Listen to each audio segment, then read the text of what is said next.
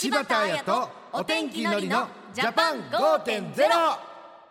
柴田彩です。お天気のりです。私たちの暮らしに役立つ情報や気になる話題を取り上げる柴田彩とお天気のりのジャパン5.0さてのりさん、はい。この番組のホームページにメッセージフォームっていうのがあるんですけれども、はい。そこにのりさんのラジオの10代のリスナーからメッセージいただきました。ありがたい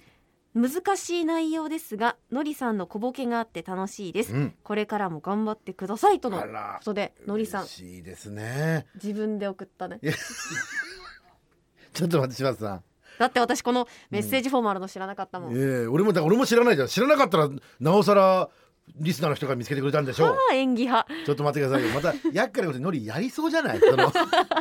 やらなそうな人じゃなくてやりそうな人だから余計に怪しいですけどもね、うんうん。ただ一つねあの俺じゃないなと思うのはその小ボケが楽しいですって言ってくれたじゃないですか、はい。ノリはあれ大ボケだと思って言ってますから、そっか。これは本当だ、はい。あでも嬉しいですね。嬉しいですよ。10代のリスナーさん。えあと10代の方にも聞いてほしい内容やってますからえね。そうですね。今日のテーマについてもリスナーの皆さんと一緒に考えたいテーマです。はい。今日は里親制度についてご紹介しますがのりさん里親というとどんなイメージ持ってますか？この実の親ではないけどこの育ての親としてその子のために一生懸命愛情を注ぎながら子育てをするイメージみたいのがあるんですけどなんかドラマでちょ見たことがあるかなぐらいな感じですね。う。んそうですね。確かに結構ドラマとか,、ん。なんか海外とかでは結構よく聞きますけど、うん。あんまり日本だと身近にはいなくうん。なんか養子縁組と里親って何が違うんだろうと。言われてみると確かに分かんないですね。なんかそういう細かいところがわからない、でもまずやっぱ知ることが。大事だなと思っているので、今日のテーマは知ってほしい子供のための里親制度です。ちなみに10月は里親月間ということですので、この機会にしっかり考えたいと思います。ということで今日も一緒に考えていきましょう。柴田彩とお天気のりのジャパン5.0明日の暮らしをわかりやすく内閣府政府広報の提供でお送りします今日のゲストは厚生労働省家庭福祉課の川野真澄さんです川野さんよろしくお願いしますよろしくお願いしよろしくおます。願いします。では子どものための里親制度というテーマですが里親制度とはどういうものかまず教えてくださいはい、えー日本には虐待などのさまざまな理由により親の下で暮らせない子どもたちが、まあ、およそ4万5千人います。そんなにいるんです多ねい。ですねはい。まあ、そうした子どもたちを自分の家庭に迎え入れて温かい愛情と正しい理解を持って子どもの健やかな成長をサポートするのが里親制度です。親御さんの下で暮らせない子どもたち4万5千人のうち里親の下で暮らしている子どもは何人くらいいますか？えーおよそ5600人です。まあ、つまり1割強の子どもたちが里親の下で暮らしています。えー他の子どもたちは児童養護施設などの施設で生活をしています。1割となると里親の割合小さいですね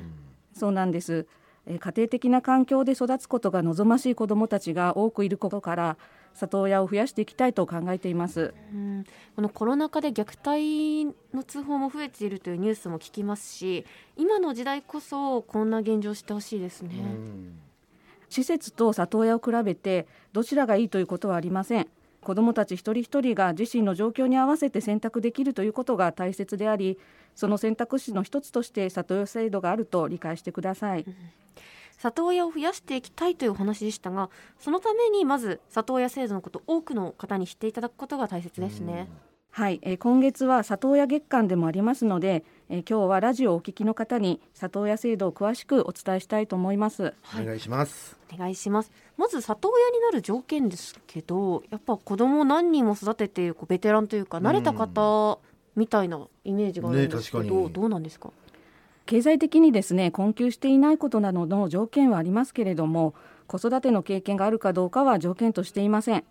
えー単身の方や同性のパートナーの方なども里親になることができます。えー詳しい条件は自治体によって違いがあるので児童相談所にお尋ねください。今じゃあこのラジオをお聞きの方もじゃあ里親になれるかもしれないってことですね。はい、えー研修をしっかり受けていただくことによって里親になる準備はできます何より大事なのは子どもに対する豊かな愛情子育てへの情熱です、愛情や情熱が大事なのは本当にその通りと思いますが子育て経験のない方も研修でしっかりサポートしてくれるのは安心ですね、うん。はい、えー子どもは本来地域や社会全体で育てていくものです。里親とは地域や社会で子育てをする一人のプレイヤーであると捉えてみてはいかがでしょうか。うんその考え素敵だと思います、じゃあこの里親になりたいというこのご夫婦やカップルで子育てのために仕事を辞めなくちゃいけないのかなといった心配をされている方も実際にいらっしゃるんじゃないかと思うんですけどいかがですかね、うん、そうですね。共働きの里親家庭も多いですし里親になった後も行政などからのバックアップもありますので安心していただければと思います、うんそうなんですね。さらに里親にはいくつか種類があると聞きましたがいかがですか？はい、えー里親を希望される方は児童相談所に登録することになりますが、えー最も多いのは養育里親です。養育里親？はい、養育里親は18歳未満の子どもが実の親の元に戻るまでの間えーまたは自立するまでの間養育するものです。で次に多いのが、えー養子縁組里親です。これは養子縁組を結ぶことが前提となるものです。あなるほど。この養子縁組を前提としているというのでこの養子縁組里親ですね。はい、自治体によっては週末や長期休暇などに数日から1週間ほど子どもを迎え入れる週末里親や季節里親といった制度もあります。はあ。さまざまな種類があるから里親になる方やえ子どもの状況に合わせることができそうですね。うん。ところで川野さん先ほど養子縁組里親は養子縁組が前提というお話聞きましたが特別養子縁組みたいなのも聞いたことあるんですけど、うん。これはどういう意味ですか？はい、特別養子縁組とは養子となるお子さんと実の親との法的な親子関係を解消し実の子と同じ親子関係を結ぶ制度です戸籍上の表記も子となります。里親制度も特別養子縁組制度も家庭という大切な場所を実の親と暮らせない子どもに提供するという意味ではどちらも同じです。うん。戸籍の上でも親関係を結ぶんですね。うんそうですね。さらに特別養子縁組については今年制度が変わったそうですね。はい、えー特別養子縁組の対象となる子どもの年齢が変わりました。えーこれまでは原則6歳未満でしたが、今年の4月からは原則15歳未満へと引き上げられました。じゃあ里親にとっても子どもたちにとっても特別養子縁組の機会が広がったということですね、さらに里親制度のお話に戻りまして里親になるまでの流れについても教えてくださいはい、えーまずは児童相談所に相談し、里親についてのガイダンスを受けます。えーその後、里親制度や子どもの権利などについての研修を受け、えー乳児院などで実習をします。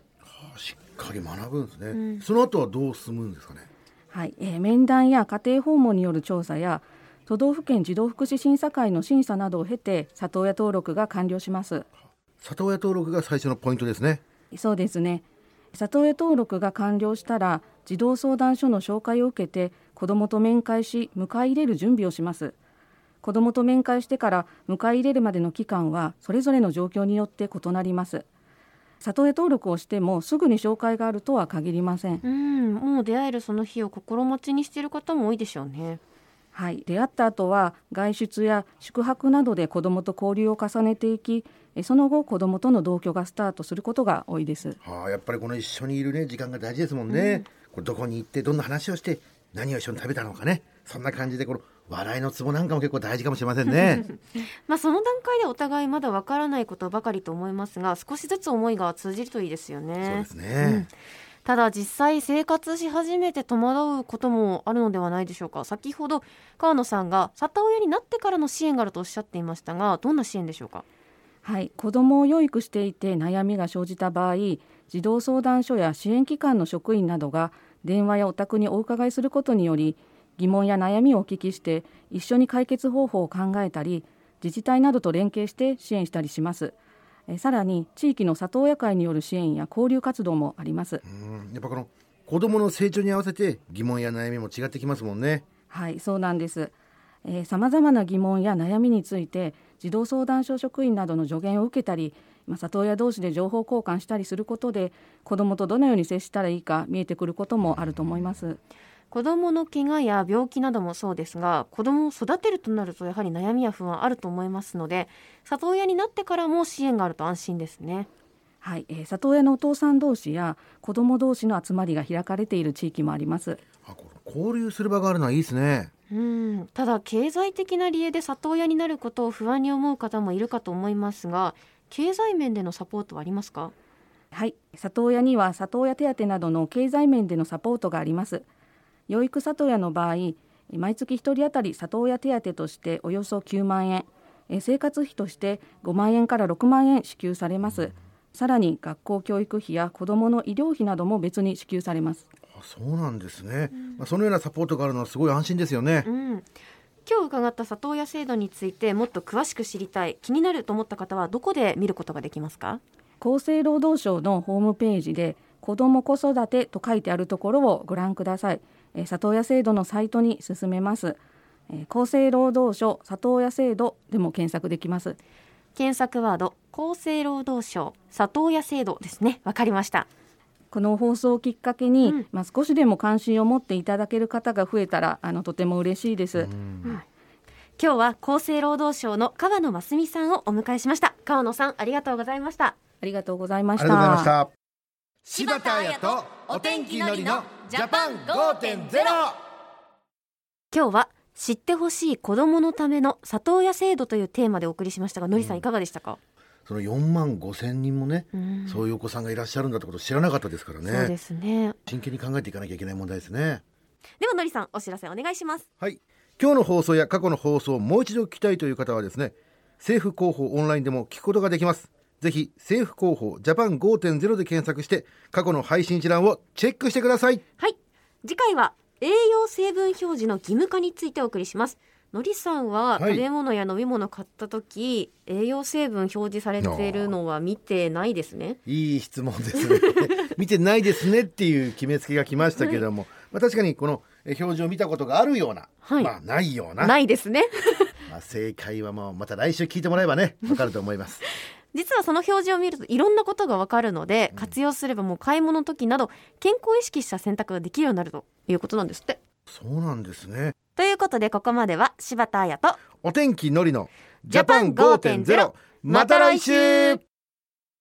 柴田彩とお天気のりのジャパン5.0明日の暮らしをわかりやすく内閣府政府広報の提供でお送りしました。